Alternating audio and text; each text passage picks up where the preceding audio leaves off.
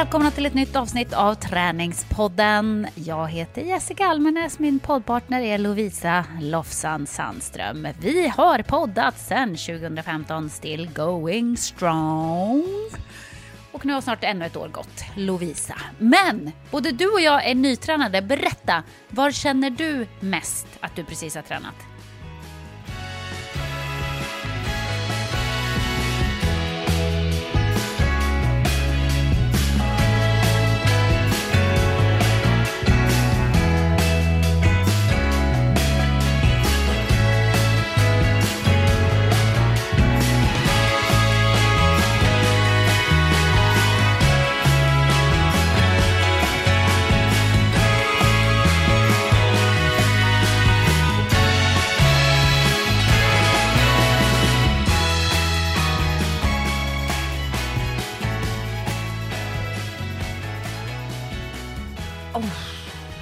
Ungefär från mina höftben och en eh, täckande yta av 100% ner till foten. Är det en bra Åh. beskrivning? Ja, det är ben helt enkelt. Ben, ben, ben. Jag har inte så många övningar i mitt program. Eh, tre övningar, det är ungefär det Oj. som krävs. Men eh, det- eh, det är jobbigt. Det är blandat just nu. Det är blandat med så här marklyft, faktiskt ganska tungt, eh, benpress i maskin, ett ben. Ett ben i benpress, mycket att trycka med med låren. Och sen benspark i maskin. Alltså det är just det minst komplicerade programmet på länge. Men det gör sitt. Och nu var det, eftersom jag har varit på GH och suttit i den där um, konstiga mackapären flera gånger så var det ju två veckor sedan som jag tränade benen senast, alltså i gymmet. Men jag har nog, eh, jag kunde öka på allt den här veckan jämfört med för två veckor sedan och det är ju ett viktigt mantra och syfte i sig för mig just nu. Alltså små ökningar varje gång som jag tränar samma pass igen. Sen om det har gått tre veckor eller en vecka sedan jag körde samma pass, liten, liten ökning. Men Jessica, vi har ju faktiskt brutit ett av våra stora löften till våra Träningspodden-lyssnare nu när du och jag alltid möts på gymmet. Vi, idag har vi faktiskt snackat lite grann med varandra om så här statusuppdatering. Saker som inte kan hamna i Träningspodden men där vi ändå måste så här känna av var vi befinner oss, du och var, var jag befinner oss. Så vi har ju faktiskt träffat varandra på gymmet. Ja, eh, precis. Vi springer ju ihop där eftersom våra träningspass överlappar varandra på tisdagar. Så att nu har vi, eh, man kan väl säga så här att vi båda eh, har ehm, eh, privata grejer att fixa med just nu i vårt, i vårt privatliv eh, som tar upp ganska mycket tid och energi. Eh, men just nu, jag, jag kommer att prata om detta senare i träningspodden. Och då jävlar ska ni få höra på en historia. Det kan jag lova redan nu. Så häng kvar i träningspodden för att det här är... Nej men det, det känns som en film. Det är mycket overkligt.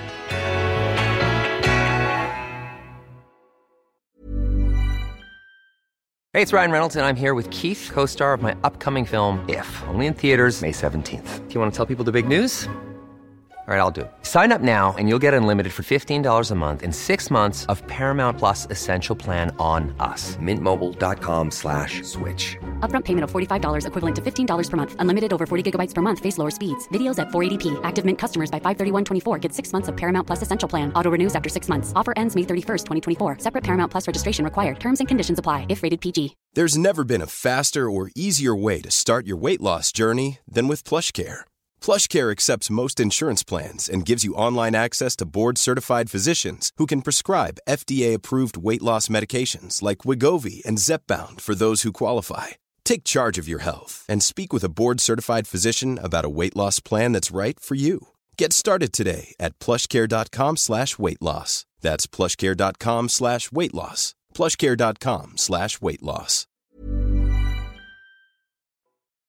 Eh, ja, det är mycket att stå i just nu privat. Eh, men då är det ganska skönt ändå att komma iväg en stund till gymmet. För att jag har märkt nu när jag har haft mycket, också mycket som upptar min tankeverksamhet, att det första jag prioriterar bort är träningen.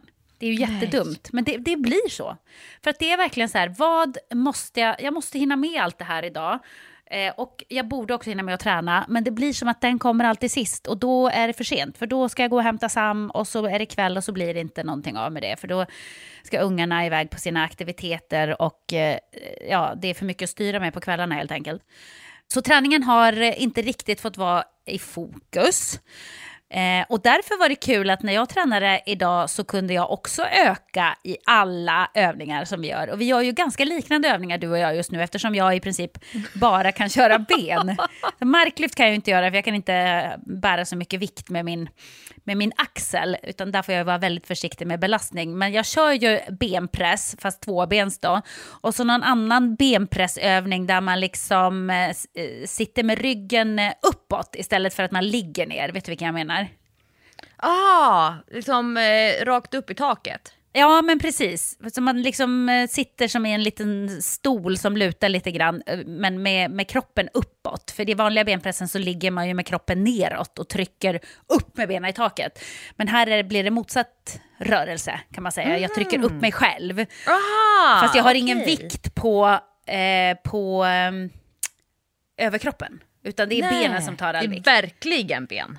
Ja, det är verkligen ben. Eh, och jag har så ont i mina ben nu så att jag vet inte vad jag ska ta vägen. Och då, då tänker jag lite grann på hur det kommer att kännas imorgon. Det kommer att vara smärtsamt. Det var det förra gången jag körde ben med Andreas.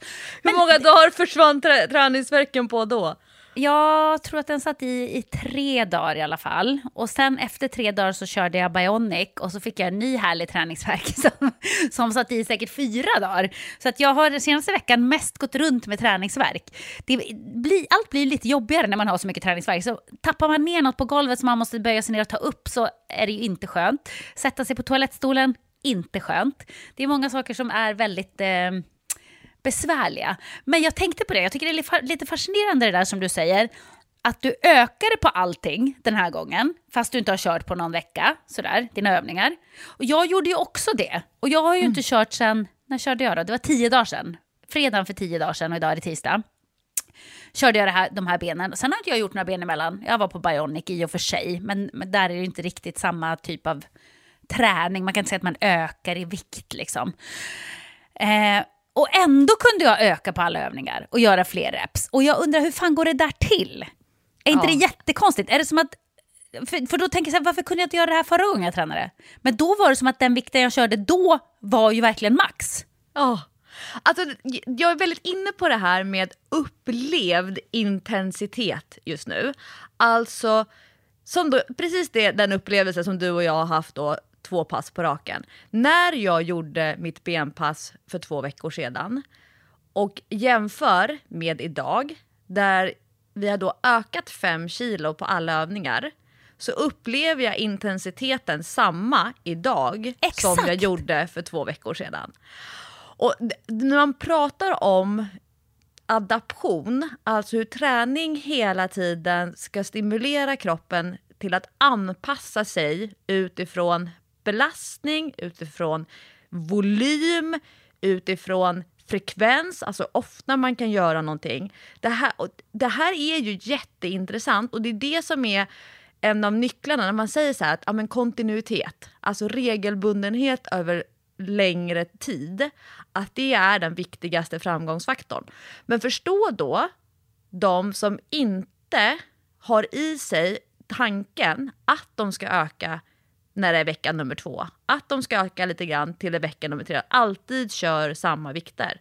Då, då stimulerar man ju inte den här adaptionen. För då kommer kroppen hela tiden att anpassa sig efter det som är dåvarande status. Inte det som är nuvarande. Nej, precis. Men jag undrar bara hur fan det går till. Jag tycker det är så märkligt. Jag tycker det är så märkligt att plötsligt en vecka senare, utan att ha gjort någonting, så är jag mycket starkare. Jag brukar tänka på det här klassiska uttrycket att man sover på saken. Att Ja. det är en, en, ofta när man har ett problem så bara, "Nej, men jag ska nog sova på saken och så dagen efter bara, så, ja, det var Ja. inte så himla stort problem. Men jag kommer från liksom en, en så här samlad grund där nervsystemet och teknik att känna att det är bekanta rörelser, bekanta vinklar. Att man ska veta hur man ska ta i. Timingen för när man ska ta i och med vad är väldigt viktig. Och ibland så kan jag för min egen del till exempel överskatta vilken vikt jag kan ha första gången jag gör ett pass och så bara, nej men helskotta, det här gick ju inte. Och så får jag liksom backa tillbaka, eller backa, alltså inte, det finns ingenting tillbaka utan så här, sänka vikterna. Och så gör jag passet och sen andra gången, då tar jag de vikterna som jag provade som inte funkade veckan innan. Ah, nej men helt rimligt. Och jag tror det handlar mycket om hur beredd man är på att ta i. Um, förra veckan så gjorde jag ett riktigt, ett sånt här sjuhelsikes pass. Alltså, eh, den definitionen av ett pass, ett sjuhelsikes pass, det behöver inte vara att det har varit jättehårt, sådär så att man ligger helt dränerad på golvet eller måste sitta på en bänk och vila innan man kan ta sig hem från gymmet. Det var heller inte supertungt, så i att jag måste ta i allt, allt, allt. Men jag märkte en jättestor effekt av att så himla många gånger förra veckan och veckan innan har tagit i maximalt på de här uppmaningarna i de här max-max-testerna som jag tagit och gjorde i maskinen för underkroppen. Alltså jag tog i allt vad jag kunde. Och jag tog i allt jag kunde koncentriskt, alltså i själva pressen och excentriskt när man skulle hålla emot och också isometriskt, statiskt. Det, det skedde ingen rörelse och ändå tog jag i allt vad jag kunde. När jag sen kom till gymmet några dagar senare och skulle köra överkropp, då var det som att mitt nervsystem, min kropp, var så van vid att flera gånger på raken ha varit på GH och tagit i maximalt så att kroppen bara pa-boom, pa-boom. Jag var superexplosiv för att jag var så van vid att ta i allt vad jag kan. Och det där kan jag se ofta människor, den vanliga motionären på ett gym tar inte i ordentligt. De gör en rörelse, men de tar inte i. Och det kan jag ju se på dig Jessica, att du förskjuter ju din tröskel för vad, vad är det att ta i när man styrketränar. Mm. Jag tror att du har liksom eh, att det har öppnats en, som en dörr, alltså som att du har tagit i en nyckel och vridit om där du inte ska orka göra en övning i en minut högintensivt utan att du ska göra någonting, ta i allt vad du kan men inte så himla många gånger på underkroppen. Överkroppen är ju det är ju inte riktigt där än, även om det var ett viktigt eh, milstolpe, ett viktigt delmål som du faktiskt nådde idag. Ja, precis. För att idag började jag ju faktiskt träna lite överkropp igen. Dock med väldigt lätt motstånd. Alltså jag hade mm, gummiband eh, och gjorde lite övningar. Och jag körde med någon konstig bambustång som Andreas har. Som, eh, som är jättelätt, den väger tre kilo. Men när man hänger på vikt i den så eh, blir den lite sådär skakig. Så att man måste parera och, och då använder man ju muskeln på det sättet. Det är ju liksom de här musklerna som jag använde väldigt mycket när jag åkte båt över Atlanten, som vi har pratat om. Ja. Du vet när man står och det är någonting som hela tiden rör sig så att man har, hela tiden spänning i muskeln och det blir man faktiskt också tränad av. Eller de här som surfar i Stockholms tunnelbanor.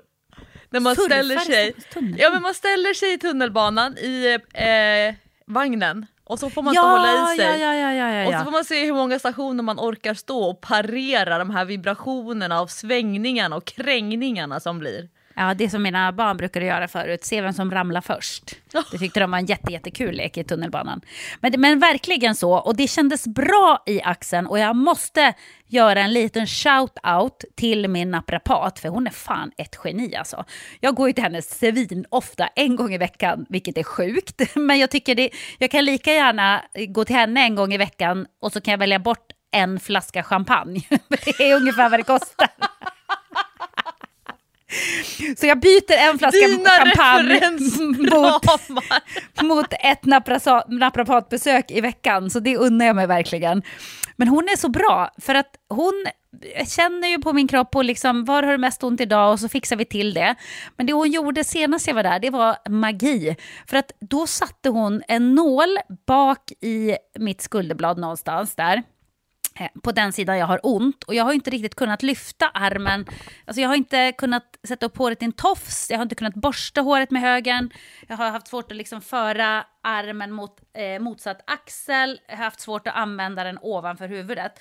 Men hon satte den här nålen och det var som att det var, eh, men du pratar om eh, att man stoppar in en nyckel och öppnar upp ett lås. Eh, ja, det var precis vad hon gjorde. Nålen var en nyckel som öppnade något lås som gjorde att jag blev så mycket rörligare. Och att de där rörelserna plötsligt inte gör ont. Och jag trodde att det på något sätt var skadan. Förstår du? Att det, var, ja, det är så trasigt där så det är det som gör ont. Men uppenbarligen var det ju inte det. Det var ju något annat som hade flyttat sig när jag ramlade då. Så att när hon satte nålen där och den eh, muskeln då som krampade fick slappna av så fick jag tillbaka min rörlighet. Så att nu är jag helt, jag skulle säga i princip helt rörlig i axeln igen. Sen klickar det och knäpper och, och hoppar runt och håller på, det gör det fortfarande. Men den går att röra i de flesta lägen utan att det gör ont. Så att det, var, ja, det var helt magiskt. Och då kände jag ju när det släppte där att nu vågar jag börja träna med lite motstånd. Och det är ju det som är vägen tillbaka. Jag måste ju göra det och öka på motstånd, öka på vikter successivt för att återigen kunna bli stark i armen.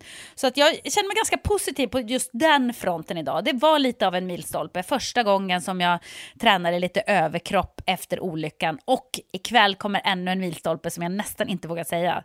Men jag ska hoppa ikväll. Första gången som jag trillade av ska jag hoppa igen. Och det ska bli så jävla kul. Jag har liksom tjatat på min ridlärare och nu sa hon äntligen ja. Så att ikväll händer det. Hon vill nog att du ska skriva på ett friskrivningsavtal.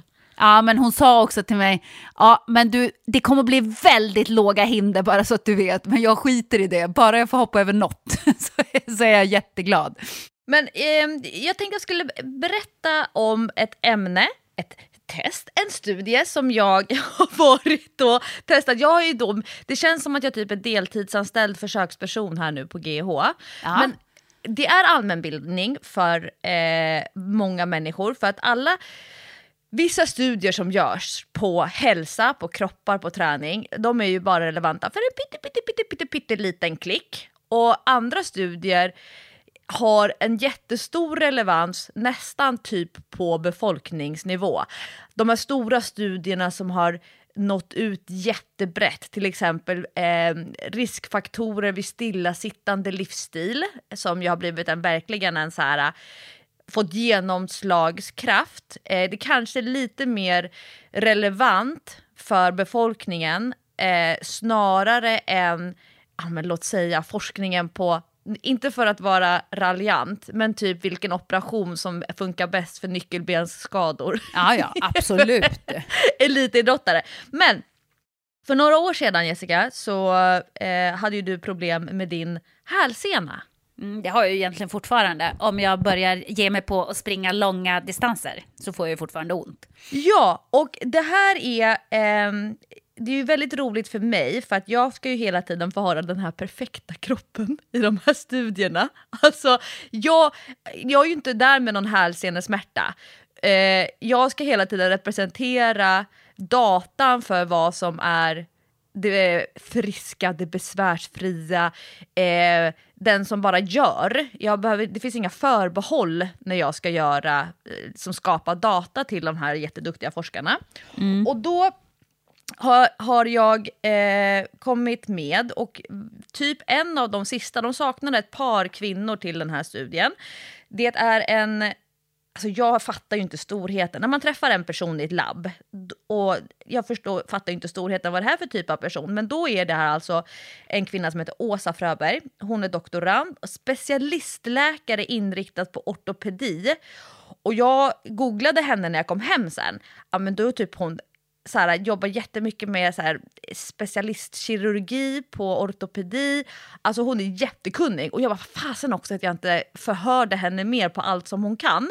Men det här projektet som jag var med i, det var ett enda tillfälle så nu är jag klar.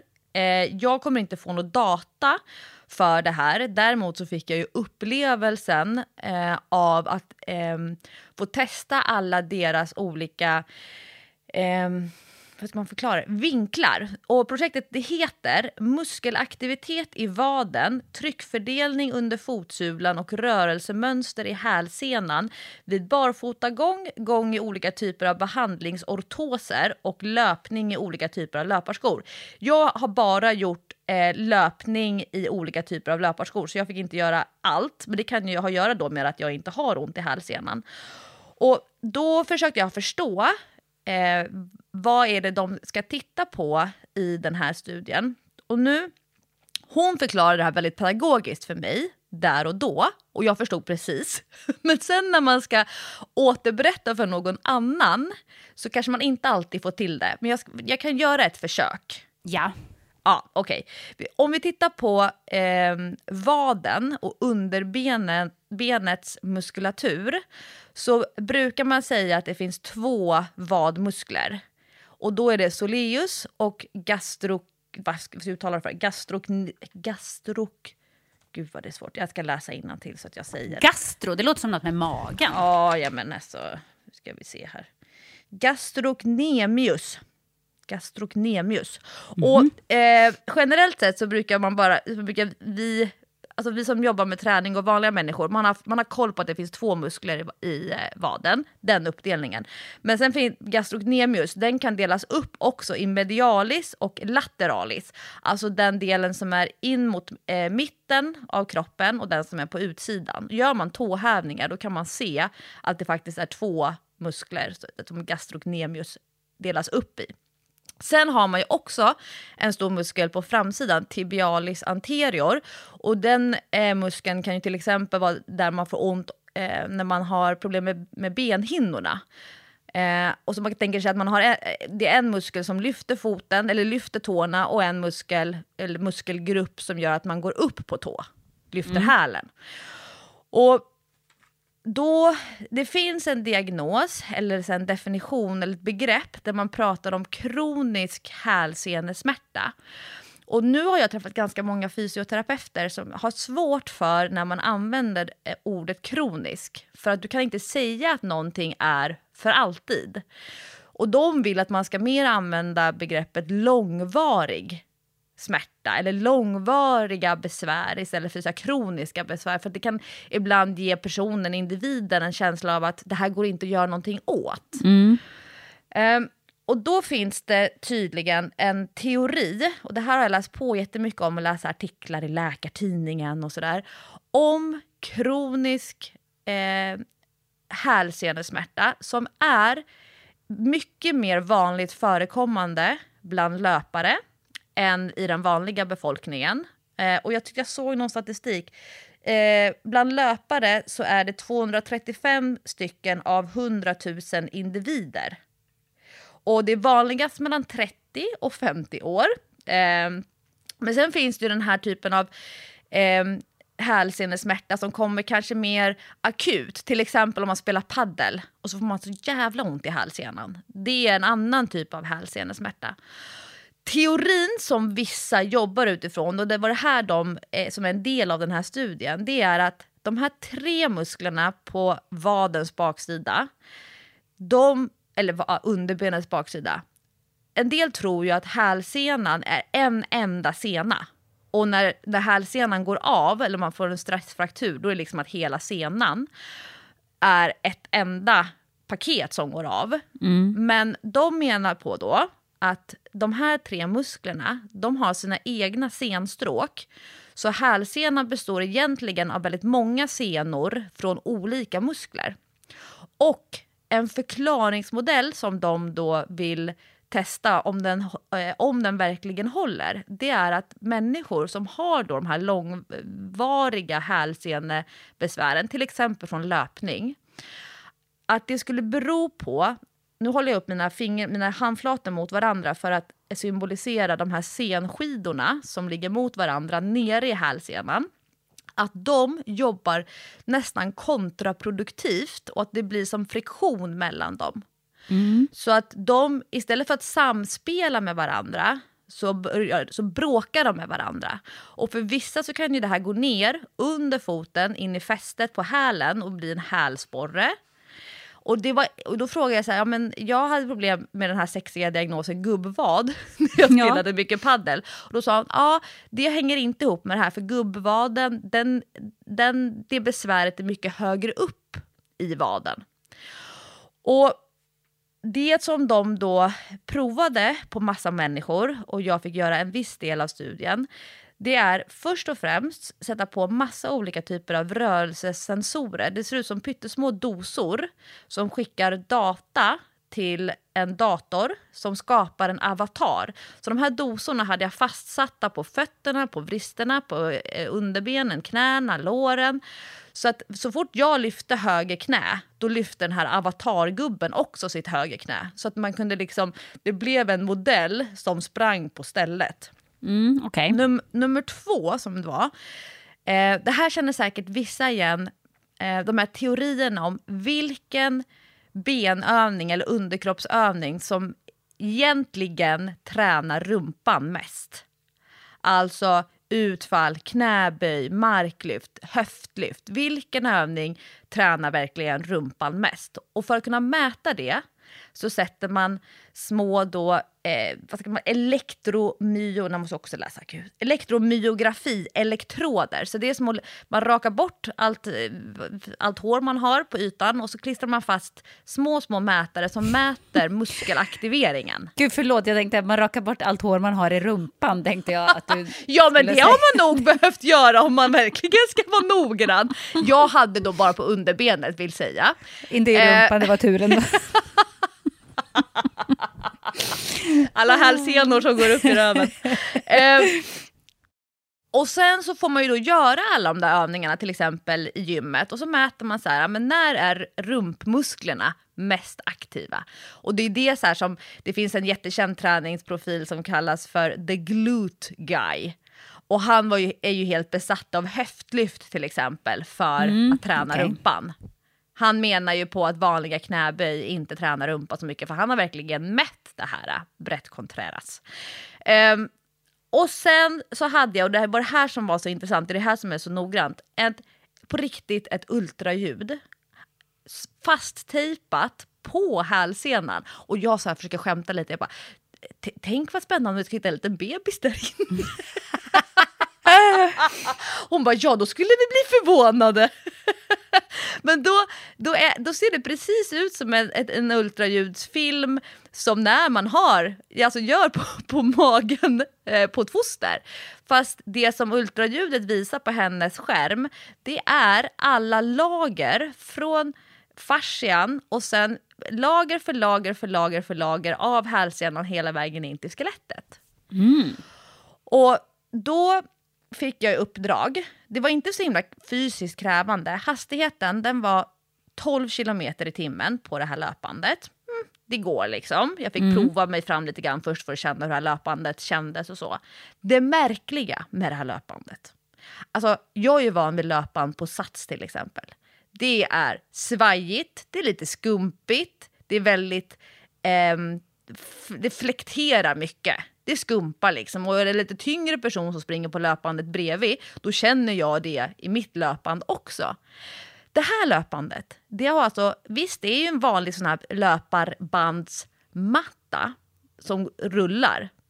Men istället för en sån här plastskiva som man springer på på ett vanligt löpband så är det ett jättestort stenhårt marmorblock som är underlaget. Det är så konstigt.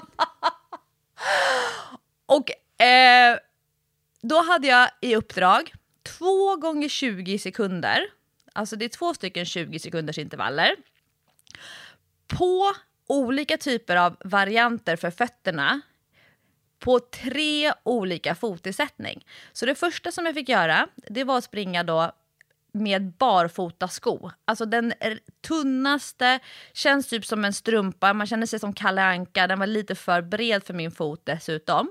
Två gånger 20 sekunder och springa med en rejäl hälisättning.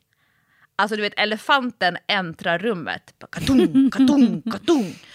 Och sen fick jag springa och landa på hela foten och sen landa bara på främre delen av foten. Och sen fick, skulle vi byta. Då fick jag springa i ett par hyfsat neutrala, ganska mainstream, inte så snygga, inte så fula eh, Brooks-skor. Och då skulle jag säga, det är ju liksom om, om skon, sko, sko, vad heter det, sko en sko. Alltså det är verkligen så här en, en standardsko. Och så fick jag göra samma sak där. Häl, hela foten och tå. Två gånger 20 sekunder på varje. Och sen kom den stora switchen till en sån här ny supersko. En knallrosa Nike-sko som såg ut som ett, ett spaceship. Mm. Alltså det var en sån här... Um, jag kommer ihåg på 90-talet när de här eh, Nike Air-skorna kom med den här stora eh, luftbubblan under hälen, under sulan. Mm, som var det. det trendigaste man kunde ha. Ja. Och hade man haft sina lite för länge, då Alltså blev de man kunde pumpa upp själv, eller hur? Nej, Nej. Alltså, ja det fanns ju de också, men det, det var liksom som en rikt, det var som en genomskinlig sula med luftkuddar i. Och de Just det, kostade ju på ja, den mm. tiden, pff, de kunde ju kosta 12-1300 kronor. Det var så mycket pengar så att man visste inte vad man skulle ta vägen om man hade kunnat få tag på ett par sådana skor. Ibland så gick det hål på det och då pep det lite grann. Fitt, fitt, varje gång man gick för att det läckte ut luft. Eh, den har den här eh, flamingonäbben bak till som vi har pratat om. Eh, som, som gör liksom att hälen, man, man står verkligen i nedförsbacke när man står i skon. Men sen är den liksom rund bak till med en spetsig näbb bak på, bakom hälen. Alltså det här är så märkligt. Men vi säger så här. Jag har uppdaterat min önskelista till jultomten. 3 500 kostar skorna, eh, men fruktansvärt sköna. Så du De tyckte, du spring- ty- tycker ändå det var värt 3 500? Att, ja, om jag frågar tomten. Ja. Men jag Jo, menar, alltså jag löpmässigt så tyckte du ändå, inte bara för att de ser coola ut, utan du tyckte ändå att det här gjorde ändå så pass stor skillnad att, eh, att det, det, det är värt att lägga ut om man är väldigt intresserad av att förbättra sin löpning liksom. En fantastisk sko. Ja. Ja, det är verkligen en fantastisk sko. Men gud vad bortskämd man blir. Alltså, man behöver knappt göra något jobb eh, själv. Men det intressanta var, det är det här som jag förstod det att de i studien vill titta på. Om man är en hällöpare, om man är en löpare som sätter ner hälen först, vad är då den bästa skomodellen, sortens sko, för hällöparen att ha? Om man är en sån som gärna landar på främre delen av foten, vad är då den bästa skon för den personen att ha? När man vet hur mycket belastning det blir för musklerna på främre denet, delen av underbenet, när man vet hur mycket olika vadmuskler påverkas, när man kan mäta aktiviteten i hälsenan. Så de vill liksom kunna ta fram rekommendationer. Så är det en person som har hälsenesmärta, vad är då att föredra för den personen när den vill fortsätta med sin löpträning trots att den har kanske så pass ont att den inte kan gå i strumplästen på parkettgolv? Och det är ju lite grann, alltså du, jag vet att du trodde att jag skämtade, men jag gav ju dig som tips att du skulle springa i crocs. ja. Alltså, det, Det är klart man har- tror att det är ett skämt. Ja, du tror det, men jag, jag står fast vid det här. Whatever works for you honey. Men, men och efter att jag hade då sprungit i de här knallrosa superskorna Eh, som då alltså finns på den kommersiella marknaden redan. Många av skorna i det här labbet, de finns ju inte att köpa än. De är ju liksom i testskedet. Då fick jag springa på det här stenhårda marmorblocket helt barfota hälisättning, landa på hela foten och landa på tån. Två gånger 20 sekunder på varje. Alltså, jag var så sliten i mina vader efteråt. Jag har aldrig sprungit på stenhårt stengolv i hela mitt liv. Det är inte så många som brukar ge sig ut och springa på marmorgolv, om man säger så. På, på Nej, sin alltså- löprunda. Alltså jag kan minnas hur trött jag blev i fötterna när jag i perioder har jobbat på stengolv. Och då har man ändå haft liksom ett par riktiga svampiga, väl uppbyggda skor. Men äh, det är det som är intressant då när de tittar på men hur mycket slit, alltså hur mycket måste musklerna jobba. Och den där, till exempel den här Nike-skon, sån här superskon med den här rejäla sulan under hälen och den här näbben som går in bakom hälen om jag skulle, när jag skulle försöka springa med hälisättning på den, då kändes det som att jag satte i foten bakom kroppen. Det var nästan omöjligt att forcera fram en hälisättning. Medan när jag försökte springa på främre delen av foten, då var det som att jag sprang i nedförsbacke fast det var helt plant. Ja, Och- coolt. Jättecoolt! Och det, det, jag ska bevaka och se när, när det här kommer ut. Men det finns ett påstående som var jättestarkt och trendigt för eh, 8, 9, 10 år sedan. Då handlade det om att människor med hälsenebesvär skulle springa i barfota skor för att på något sätt avlasta hälsenan eh, att landa på främre, tvingas landa på främre delen av foten. Medan idag så är man mycket mer osäker på hur man egentligen ska behandla långvarig hälsenesmärta. Idag man kan prata om så här, kanske det är en inflammation. Ska man äta antiinflammatoriska? Skulle det kunna fungera med kortisonbehandlingar? Är det ultravågs, eh, ultrast, eh, såna här stötvågsbehandlingar? Är det avlastning? Ska man helt enkelt undvika allt som gör ont? Nu är man mycket mer så här hmm, vad är det egentligen som, som hjälper i den här behandlingen? Och särskilt för de här motionärerna som ligger på ganska många mil i månaden löpning eh, och har besvär. Hur kan man hjälpa dem på bästa sätt så att de kan få fortsätta med sin motionsform som i sin tur gynnar hälsan trots att de får ont när de springer och att det i sig är, inte främjar hälsa. Mm. Intressant. Så här får vi, jag ska rapportera till dig sen när du ska börja springa lite mer ordentligt igen, Jessica. Ja, det är faktiskt bra. För att, och jag har förstått att det är väldigt krångligt med hälsenor. För mitt problem sitter ju precis i fästet, där hälsenan fäster i hälen. Liksom.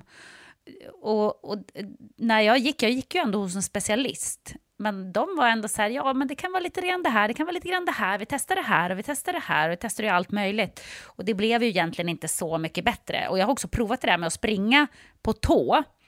Problemet med att springa på tå är att det är ju fruktansvärt jobbigt. Man orkar ju inte springa särskilt långt på tå. Alltså, det är ju inte så att man kan springa ett maraton på tå, liksom. Då är man ju något slags unikum om man klarar det. För det är riktigt, riktigt jobbigt för vadmusklerna. Man blir väldigt, väldigt trött i benen av att springa på tå.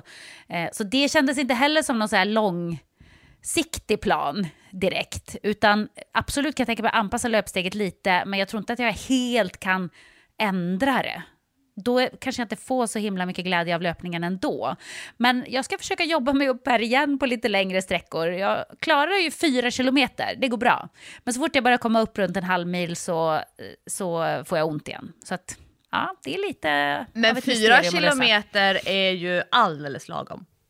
Fyra kilometer är absolut okej, men det känns futtigt när man ändå har varit uppe och sprungit. Alltså, för mig var ju en mil var ju bara ett mellanpass. Det var ju inte ens ett långt pass. Det var ju bara något som, ah, men jag river bara av en mil idag. Så var det.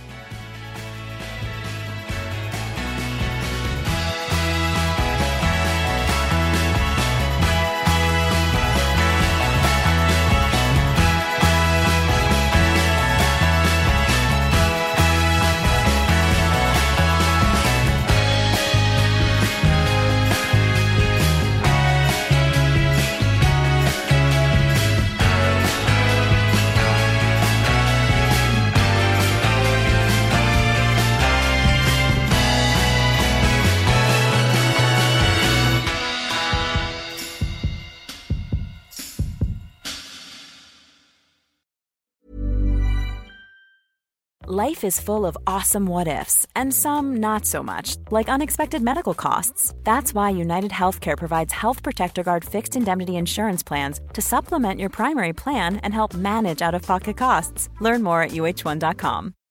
Millions of people have lost weight with personalized plans from Noom, like Evan, who can't stand salads and still lost 50 pounds. Salads, generally, for most people, are the easy button, right? For me, that wasn't an option. I never really was a salad guy. That's just not who I am. But Noom worked for me. Get your personalized plan today at Noom.com. Real Noom user compensated to provide their story. In four weeks, the typical Noom user can expect to lose one to two pounds per week. Individual results may vary. Vi är även denna vecka sponsrade av Rusta och det passar perfekt för det är ju full vår ute nu. Man kan vara ute utan att ha dunjackor och tio lager kläder, det gillar man. Äntligen, äntligen! Varje vår tycker i alla fall jag att det känns som att det är ett helt nytt liv som börjar. Jag kan sitta ute, jag tycker om att känna solen värmer ansiktet. Och för mig är det liksom, det, det är ett njut. Älskar att vara ute. Och Rusta, det är vårens bästa vän för de har allt för det här nya livet, utomhuslivet. Ja, precis. Vi har ju tidigare berättat att Rusta har ett brett sortiment av i princip allt som du behöver till din uteplats. Och jag har eh, snackat mig varm om solcellsbelysning. Det tycker jag är kanon. Du var inne på ljusslingor och krukor, Lovisa. Men oavsett vad man behöver så får man mycket för pengarna hos Rusta när man ska förvandla och förnya sin uteplats. Hur är det hos dig Jessica? Har du några favoriter när du ska piffa upp er utomhusmiljö?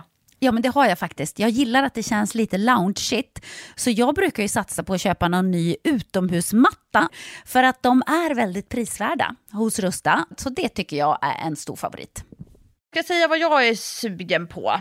Berätta. Jag tycker ju att det är bra att ha kuddar som man inte behöver ta in. Det står absolut på min lista för den här våren. Ja. Ja. Det ska vara lätt att ta sig ut. Kuddarna ska bara ligga där, redo att ta emot den. Ja, man älskar sånt som man inte behöver plocka ut och in.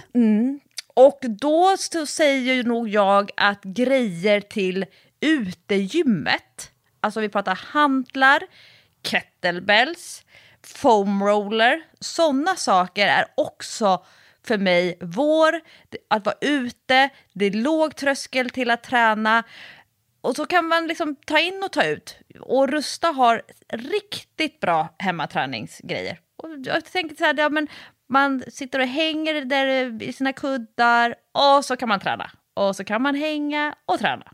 För alla våra lyssnare så är ju träning en viktig del av utomhusmiljön, det vet jag. Vi uppmuntrar och uppmanar våra lyssnare att njuta av utomhuslivet och kolla gärna Inrusta när ni vill uppgradera er utemiljö.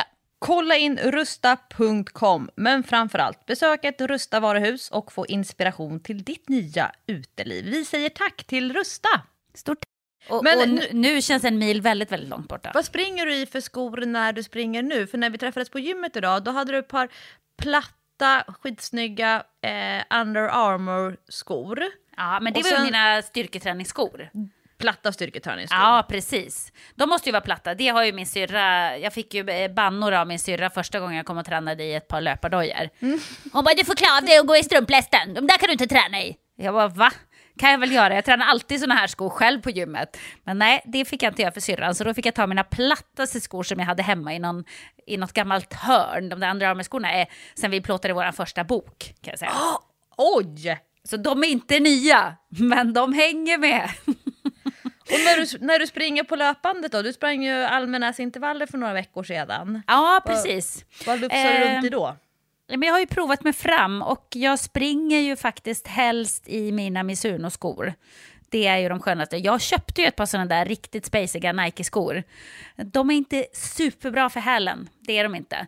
Eh, plus att jag vågar inte springa i dem på löpandet för de känns lite vingliga helt ärligt. Ja, de kän- det känns som Håller att du man har med? platåer. Ja, det är som att det- vara ute och springa i ett par platåskor. Och det skulle ju kännas bra läskigt för då skulle det vara så här, shit jag kan stucka foten när som helst.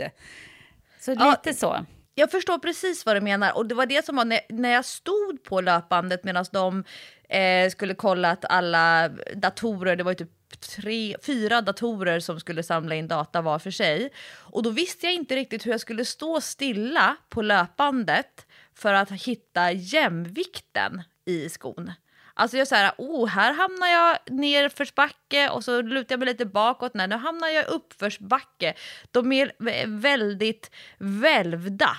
Och jag skulle nog säga att det är omöjligt nästan att gå i den skon. Exakt. För att man hittar, man hittar inte riktigt. Jag tror man måste träna lite grann i skon för att hitta vad som känns naturligt. Och jag har ju inte sprungit i såna där superskor förut. Eh, men jag kan tänka mig om man springer mycket i de här rundaste, mest uppbyggda hockaskorna att man kanske känner sig, ja, ja, det här är old news. Men för mig var det inte det.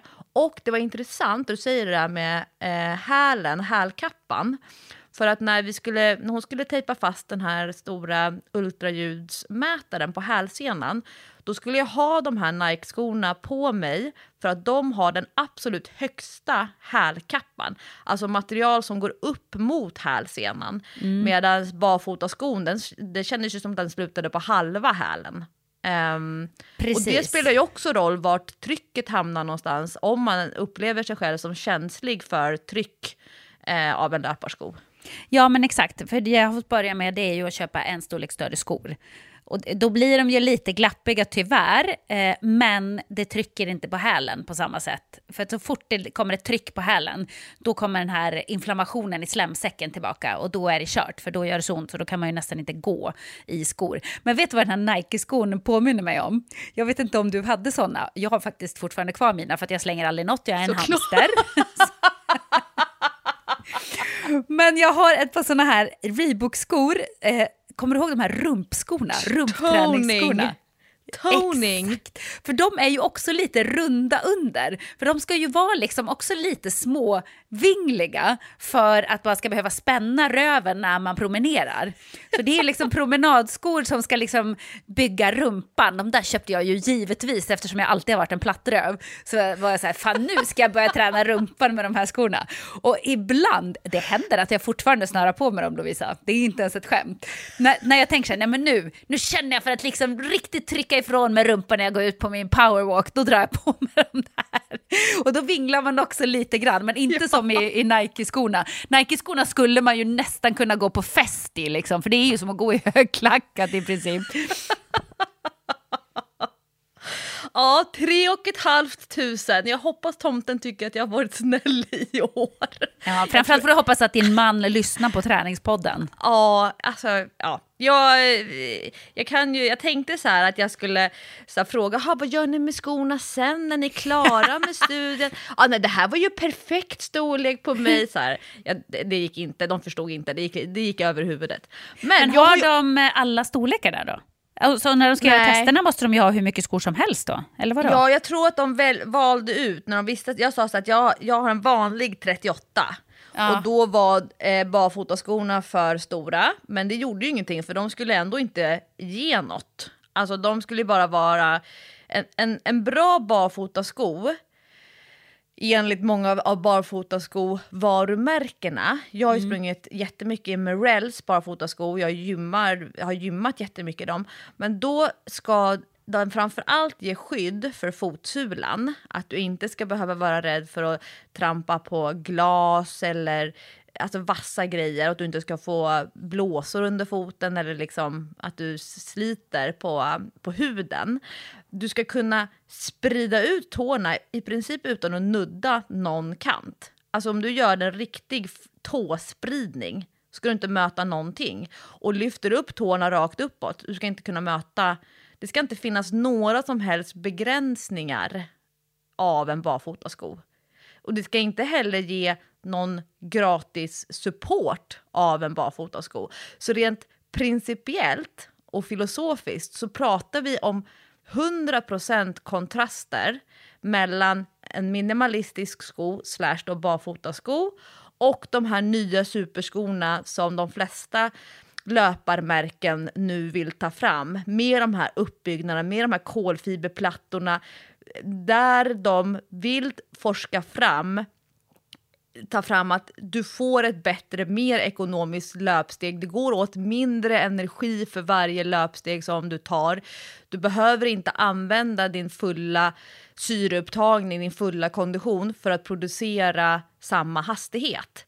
Medan en minimalistisk sko, då vill man stimulera allt det som kroppen själv kan uppbära. Alla de små musklerna. Titta på evolutionen, det jag pratade om för några veckor sedan eh, på den spanska konferensen där de använder uttrycket paleo för att förklara eh, hur biologin har sett ut och miljön har sett ut långt bakåt i tiden. Det är ju väldigt många som är inne på paleodieten som också är helt förälskade och typ ambassadörer för att alla ska springa i minimalistiska skor.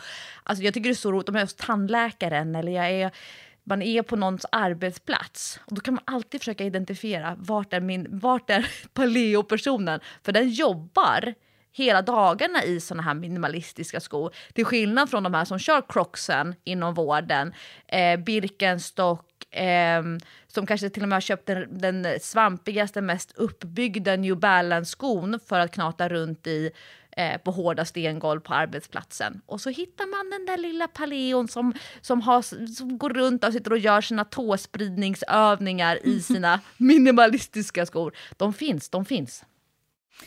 Ja, men väldigt eh, spännande det här. Jag ser fram emot att höra lite mer om resultatet. Men du har väl gjort även ett annat test? Oh, fy Fabian. Ber berätta, för jag vill veta hur vidrigt det var. Alltså ja, men... hur illa du mådde och hur hemskt du tyckte det var. Först kan vi börja med att göra en uppdatering, Jessica, du och jag som älskar data just ja. nu. Ja. Min klocka, ja, min klocka, den har ju sagt till mig, efter att den har samlat in eh, min puls och distanser på promenader och på löpning utomhus, då säger den att ett estimerat VO2 max för mig är 44. Vad säger din klocka att du har utifrån all den data som din, den samlar in? Du är ju också eh, klockintresserad just nu. jag har så fruktansvärt dålig kondition nu, så att eh, vi, jag passar. Du passar? Ja. ja. Jag, min klocka, jag har ju mitt år med klockan. Och det här tycker ju många av de här forskarna är jätteintressant. För att jag kommer ju med ganska mycket egen data och så vill de veta hur det känns att eh, vara så medveten om sin data till vardags. Det var en person som berättade för mig att hon hade försökt jobba med klockan förra året. Men hon kom typ tre, fyra veckor in i liksom att titta på klockan och jobba med klockan innan hon blev så stressad så att hon bara det här det äter upp mig. Och jag var mer så här, ah, jag vet inte, alltså när det här året är slut, ja, nej, vi får se, jag kanske vill, vill se om jag kan upp, alltså hålla i, bibehålla ytterligare ett år med att vara medveten kring hur många gånger jag ställer mig upp per dygn, hur många steg jag tar under en arbetsdag, Uh, hur många minuter ett genomsnittligt träningspass tar? Vad är skillnaden på 45 minuters styrketräning i energiförbrukning versus att springa 45 minuter när jag gör mina intervaller till exempel? Jag tycker nog att mer det stressar mig inte än. Just nu tycker jag bara att det är kul. Men det kan ju bli jobbigt år två om jag får en tävlingsnerv som säger att jag ska slå mitt förra år den är ju... Jag vet inte hur jag kommer uppleva det.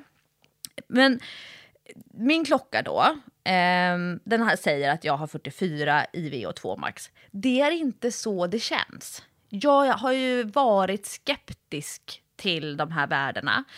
Och när jag då säger till de här riktiga konditionsproffsen på GH, för de undrar så här, men Lovisa, hur bra är du på att springa? Och jag säger så här, ah, alltså, jag är inte så snabb just nu, men eh, jag kan ju springa ett maraton idag om ni ber mig. Jag är väldigt uthållig och jag har en, en hög lägstanivå Um, ehm, uthållighetsmässigt. Ja, men kan vi få några referenser? Och då så sa jag så, ja, men så berättade jag så, ja, men jag håller på med det här fyra gånger fyra minuter och då är jag uppe på 14 kilometer i timmen när jag ska upp på mitt estimerade 86-procentiga max. De bara okej, okay. men om du skulle springa milen, vad har du sprungit milen på? Och jag bara, oh, fast det var, det var länge sedan jag sprang min, liksom en snabb mil. Det kan vi inte jämföra nu. Ja, men gissa idag då. Om vi skulle sätta dig på löpbandet här idag och du ska springa. Ja, men då säger jag ja, men kanske 52 tror jag någonstans. Give or take. De bara okej. Okay. Då använder de ett protokoll. För de här är ju så skickliga. De har ju jobbat med så mycket data genom åren. Så då gjorde de ett protokoll. Och så fick jag göra eh, två olika moment. Det första momentet tog lång tid. Det var åtta gånger fyra minuter. Mm. Men, då, för det första, det var inte på marmorbandet. tur som det tur, ah, som tur är. Men då fick jag ha den stora eh, masken som mäter eh, hur mycket syre som passerar. Den fång, det är som en liten plastlåda, genomskinlig eh, eh, plastlåda som fångar upp syret och mäter det. Hade jag pulsband med en liten sensor som hängde på den här slangen som kommer från maskinen som mäter syret. Så att de kan få all pulsdata live på datorn. Och sen hade jag ett säkerhetsbälte eh, där de har monterat isär en flytväst och så sätter man på sig själva västen bara, man behöver ju inte ha hjälp med att flyta. Men sen hänger det liksom som en lina upp i taket så att om man skulle balla ur och helt enkelt svimma eller inte orka hålla tempot så att man glider bakåt, då blir man hängande i luften. Där kan oh, man ju jävlar. se... Ja men där, jag tycker att det är så kul att kolla när Sveriges bästa längdskidåkare gör rullskidtest på det här sättet. Alltså då är det ett, ett löpband som är gigantiskt. Och jag tror att det är samma sorts löpband där de gör eh, konditionstester för hästar också. Aha. Mm. Alltså att du kan liksom, det, det, klarar verkligen en häst med ryttare på, på det här löpbandet. Eh, jag tycker det är jätteroligt att kolla på deras Instagram när de lägger upp så här att de gör de här typerna av tester. För att när jag blir så pass trött att nej, nu bryter jag, för det är det som är mentalt jobbigt, det här sista max-max-testet, då springer man tills man känner nej, nu orkar jag inte springa mer. Oh, och då kan, då kan jag hoppa av, för att jag, är, jag tar mig inte till en trötthet som är att jag ramlar av bandet bakåt. Men jag kan sätta pengar på att våra bästa cyklister, våra bästa längdskidåkare, löpare, de springer verkligen tills benen inte bär. De har en helt annan mental tålighet än vad vi vanliga människor har. Ja, fy fan alltså. Nej, men alltså det där bara att kunna pressa sig till det där att benen inte bär. Nej, men det, det, det skulle inte jag våga tror jag. Nej, Alltså, bara att ha den här masken på när de står och förbereder och allting, och det är ganska skönt att man får den här adaptionstiden för att det är ett litet motstånd att andas i den. Den sitter hårt som oh. tusan över ansiktet. Man ser den hela tiden över näsan. Det sitter ju bälten över huvudet, den hänger på hals, eller, äh, näsroten, den trycker runt hakan. Och samtidigt så den här långa elefantsnabeln som eh, samlar in som transporterar bort den här luften som du ventilerar. För det är det som, det, jag kan ju bara andas den luften som maskinen ger mig. Mm. Um, den ger också en liten tyngd. Man vill ju att den ska vara perfekt balanserad så att den inte hänger för långt ner eller trycker upp för mycket. Um, det är liksom en, eh, en miljö som i sig kan trigga igång Alltså, har man en historik av panikångest till exempel, då tror jag man inte gillar att ens sätta på sig den där masken. Eh, har man eh, ansträngningsastma så tror jag att det är jättejobbigt att utsätta sig för den här typen att man mm, eh, på no inte begränsar andningen, men den blir inte fri. Nej. Liksom. Um, så de här 8 gånger 4 minuterna, de var inte så jobbiga i sig, för det börjar så här 4,5 kilometer i timmen. Alltså, fyra minuter, och då går ju jag. Och sen fick jag hoppa av bandet, han stängde, pausade det. Och så tog de ett blodprov.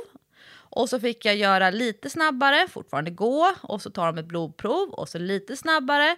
Och måste jag börja springa, och så lite snabbare. Och så var fjärde minut hela tiden så tog de ett blodprov för att mäta då hur mycket mjölksyra, laktat, som min kropp producerar på varje sån här nivå utifrån det protokollet som man skapade för mig. Alltså det här är så avancerat.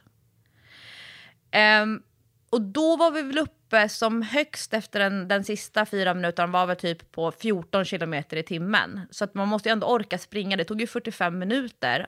Fyra minuter springa, en minut blodprov. Fyra minuter springa, en minut blodprov och så vidare. Ja, så man, för att göra ett sånt test då måste man ju ändå liksom kunna springa. Man kanske, det kanske inte räcker med att bara kunna springa fyra kilometer då. Men sen fick jag, som tur var, ta av masken, gå och kissa. Alltså jag typ kissade tre gånger när jag var där, eh, inne på GH. Fick dricka lite vatten och sen var det dags för det här då VO2 max-testet som alltså är ett test av den maximala syreupptagningsförmågan, vilket är liksom ett, ett, ett reellt konditionsvärde. Och det var ju det här så att jag pratade om det här för några veckor sedan i Träningspodden, att jag skulle kunna tänka mig betala till ett företag, till exempel Activitus eller Bosön gör också eh, sådana här tester för allmänheten, att man helt enkelt bokar in sig som en PT-timme fast man får göra sånt här test. Mm. Och då, eh, jag har gjort jättemånga sådana här tester när jag gick gymnasiet och det har hänt ganska mycket, ska jag då säga, sen tidigt 2000-tal. För att på min tid, då kunde sånt här test ta mellan 12 och 14 minuter. Vilket mentalt är skitjobbigt, för att man måste springa så pass länge innan man börjar Oh. få de riktiga värdena. Nu så sa han så här, ja Lovisa, det vore bra om vi kunde komma upp i fem minuters testtid. Jag bara, "U- ursäkta? Skitnöjd bara. För han menar på typ det är ganska länge. Men jag var ju så här, åh gud vad skönt. Det är Ja, inte var inställd alls på något helt annat. Ja. Ja. Ehm, och sen ville han bolla med mig, eh, för det här är en pilotstudie, så att de tränar på att samla in data för att sen göra de här testerna på yttersta eliten. Och jag sa så här till honom, ehm, jag, och, jag, och grejen var att jag har ju varit nyfiken på det här med hur många kvinnor i Sverige springer 30 kilometer i veckan och kan springa milen under 45 minuter. För det var det som var grundkriterierna om, om du kommer ihåg det. Just jag det. frågade en PT-kund till mig i torsdags, för jag, hon är en jätteduktig löpare. Och då frågade jag henne, så här, liksom hur, för jag vet att hon springer 30 kilometer i veckan. Och då frågade jag henne, men vad gör du på milen? Alltså vad är en, en snabb mil för dig? Ehm, för att då fundera över, skulle hon kunna vara intressant för den här studien? Och då sa hon så här, ja mitt, min snabbaste mil det är på Tjejmilen eh, ett år och då hade hon sprungit på 44-49 tror jag hon sa, eller något sånt där. Och då var jag eh, på plats 99 placeringsmässigt. Jag bara, okej, så vi snackar alltså att det finns ett hundratal kvinnor som, som springer så här snabbt. Oj, och då sa, ja, då sa jag det till han eh, killen här nu på GH, så här att ja, men liksom, hur ska det gå med rekrytering? Han bara, Lovisa, vi har fått tag på tjejer som springer milen på 33 minuter. Oj jävlar, vilka tjejer är det? Ja, men det måste ju vara elit, elit. Men han sa, vi har ett överflöd av män, det har vi alltid. Det är ont om tjejer, men tänk om vi kan få tio kvinnor som är elit, elit, som gör milen på 33 i den här studien. Jag bara okej, nej men här kommer jag som Svensson Svensson. men det är okej, de- de får träna på mig. Men då bestämde han och jag i det här äh, protokollet som vi skulle följa. Började ganska långsamt, typ 9 kilometer i timmen. Och sen varje kilometer så höjde han. Och efter den sista höjningen som skulle vara 12,8 tror jag, då skulle lutningen börja höjas istället. Och jag sa så här, ja men jag springer ju mina mm, 4 gånger 4 på 14 så det kommer inte vara något problem. Han bara, ja vi får se liksom. Och sen var det bara att börja springa. Och så räknade han ner till nästa ökning, springa en minut, räkna ner till nästa ökning. Och när jag passerade fem minuter och han bara, ja nu är det 15 sekunder kvar tills vi börjar höja eh, lutningen. Jag bara, alltså mina ben kan inte springa snabbare. Jag kan inte höja frekvensen mer. Och på en halv sekund så tog min hjärna beslutet att jag skulle hoppa av, att jag var klar med testet. Oj, aha. Mm. Det, det, var, det blev verkligen som en sån snabb switch. Det var inte ens en förhandling.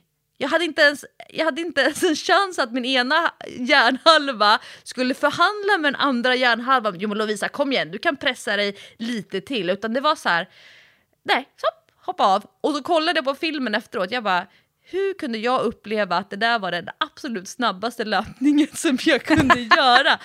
På, på filmen så här, jag bara, nej men gud det ser ut som att hon dör. Hon där på filmen springer väl medelsnabbt, men i min hjärna så var det liksom... Du sprang så inte- snabbt så att det var helt sjukt. Ja, det var jättekonstigt. Efter testet då, då sa han, ehm, och jag hade sagt så här, ja men min klocka och den säger 44. Han bara, åh gud vad intressant. För jag är alltid intresserad av när eh, vanliga motionärer har sån koll på sin klocka. Och de tror att de har en, en viss kondition och så visar det sig att de inte alls har det. Och så har jag läst jättemycket om Garmin-användare som så här, olika typer av löparforum. De har liksom gjort en sån här eh, riktigt VO2 max-test och då har de typ fått 98,5 procent av sitt värde från klockan. Och då vet inte jag om det är så att Garmin är väldigt mm, on point. Men jag såg på datorn i ögonvrån och han, jag ska få all data nästa vecka sammanställd. Men jag var eh, en bit över 50 Oj! ganska länge och jag var uppe på 53 stundtals och sen så kommer ju datorn säga liksom vad som, man måste ligga en viss tid för att det ska bli ett riktigt värde. Och är man över 50 och är 38 år gammal, då behöver man, då, då är det är jättebra. Så jag var, trots den där halvsekunden av så här, äh, nu hoppar jag av, nu, nu ger jag upp, så var jag jättenöjd. Men vänta, vänta. Det här innebär att du är egentligen bättre än vad din klocka säger att du är. Mycket, mycket bättre. Ja, Och för jag har funderat då- över hur klockan mäter värdet egentligen. För ibland är jag så här, men jag har inte ens gjort någon konditionsträning nu här och så har jag ändå fått något nytt eh, konditionsvärde här eh, på VO2 och det kan kännas lite så här, mm, kan inte riktigt relatera men absolut. Men okej, så, du, så klockan är inte så akkurat som man säger i Norge. Nej, du och jag har ju Apple Watch och det är ju det som jag tyckte var intressant nu. Alltså faktiskt se. Men jag tror att jag måste springa mer utomhus för att eh, klockan ska få ännu mer data.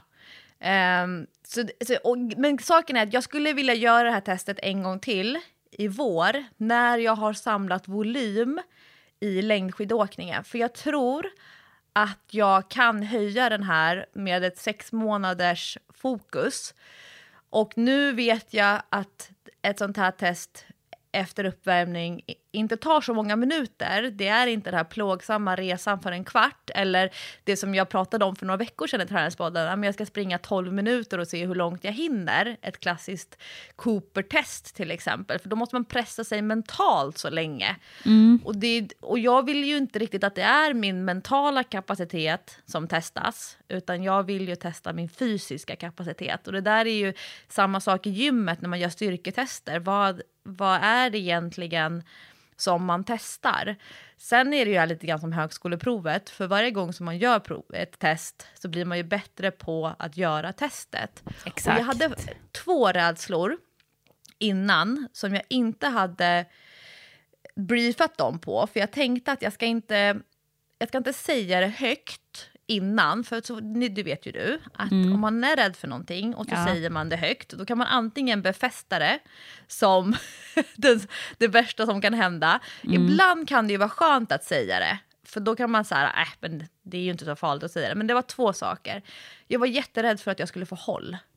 Mhm, Okej. Mm. Men jag tycker nog att när jag under hösten nu har sprungit de här fyra gånger fyra och gjort en ordentlig uppvärmning så har jag inte fått håll. Det har varit någon gång bara.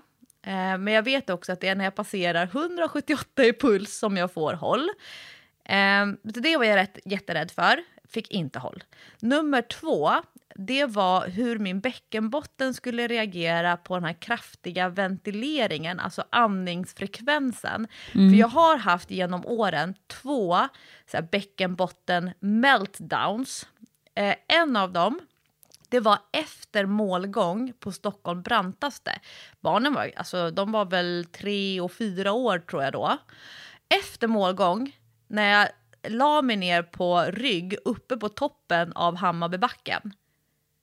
Då, min bäcken och bara det, diafragman och hela lungmuskulaturen, allting bara vibrerade. Och då var det som att bäckenbotten bara, uh, I'm out of here.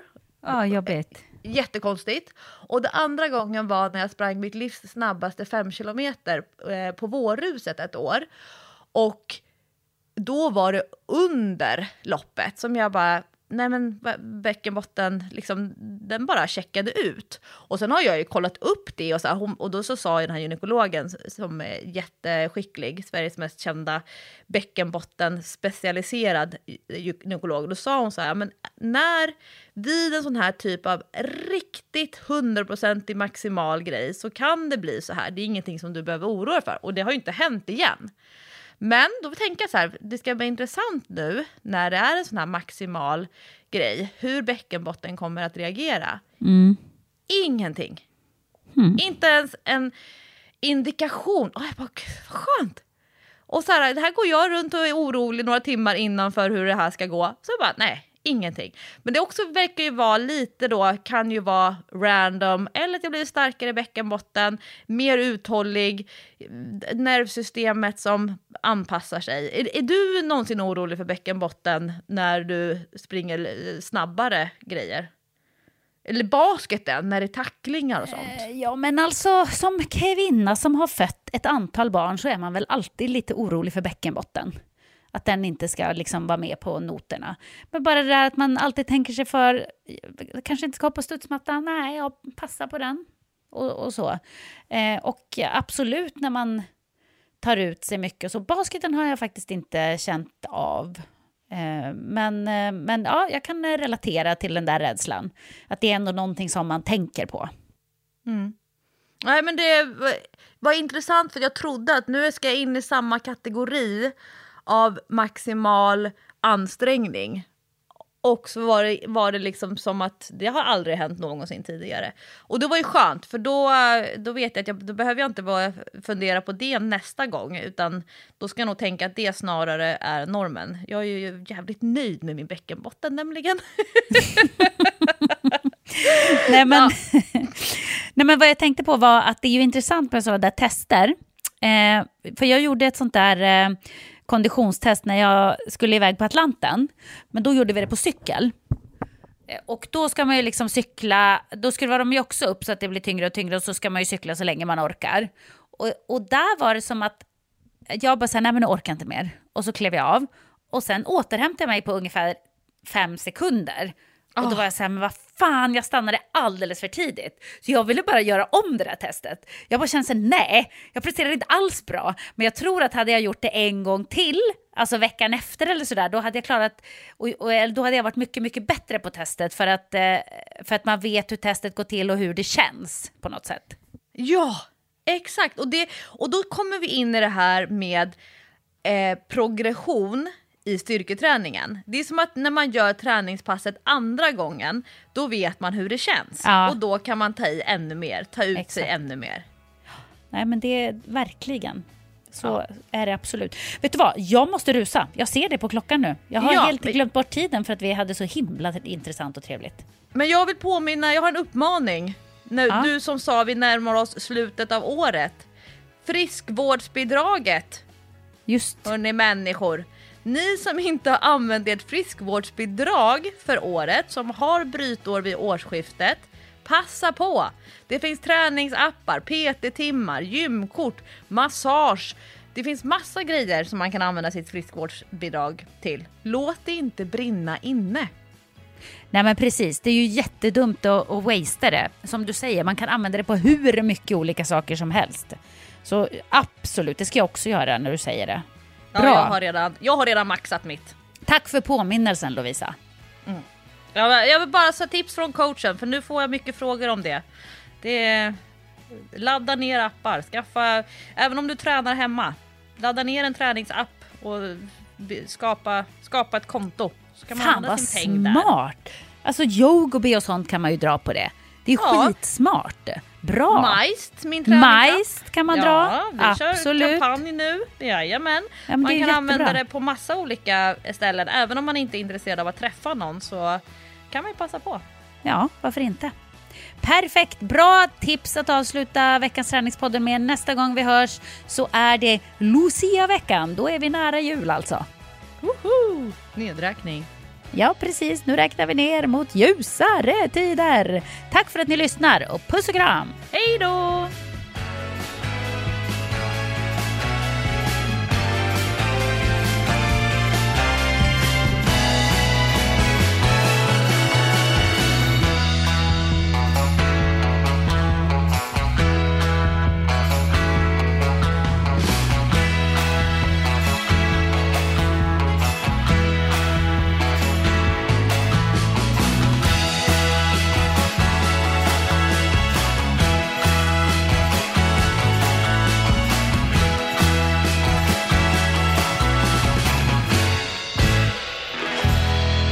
Träningspodden produceras av Sandström Group.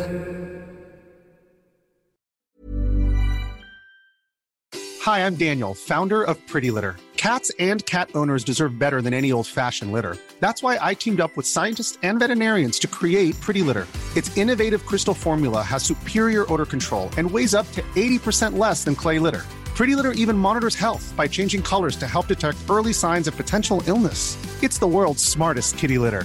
Go to prettylitter.com and use code ACAST for 20% off your first order and a free cat toy. Terms and conditions apply. See site for details. Imagine the softest sheets you've ever felt. Now imagine them getting even softer over time. That's what you'll feel with Bowl and Branch's organic cotton sheets. In a recent customer survey, 96% replied that Bowl and Branch sheets get softer with every wash. Start getting your best night's sleep in these sheets that get softer and softer for years to come. Try their sheets with a 30-night guarantee. Plus, get 15% off your first order at bowlandbranch.com. Code BUTTERY. Exclusions apply. See site for details.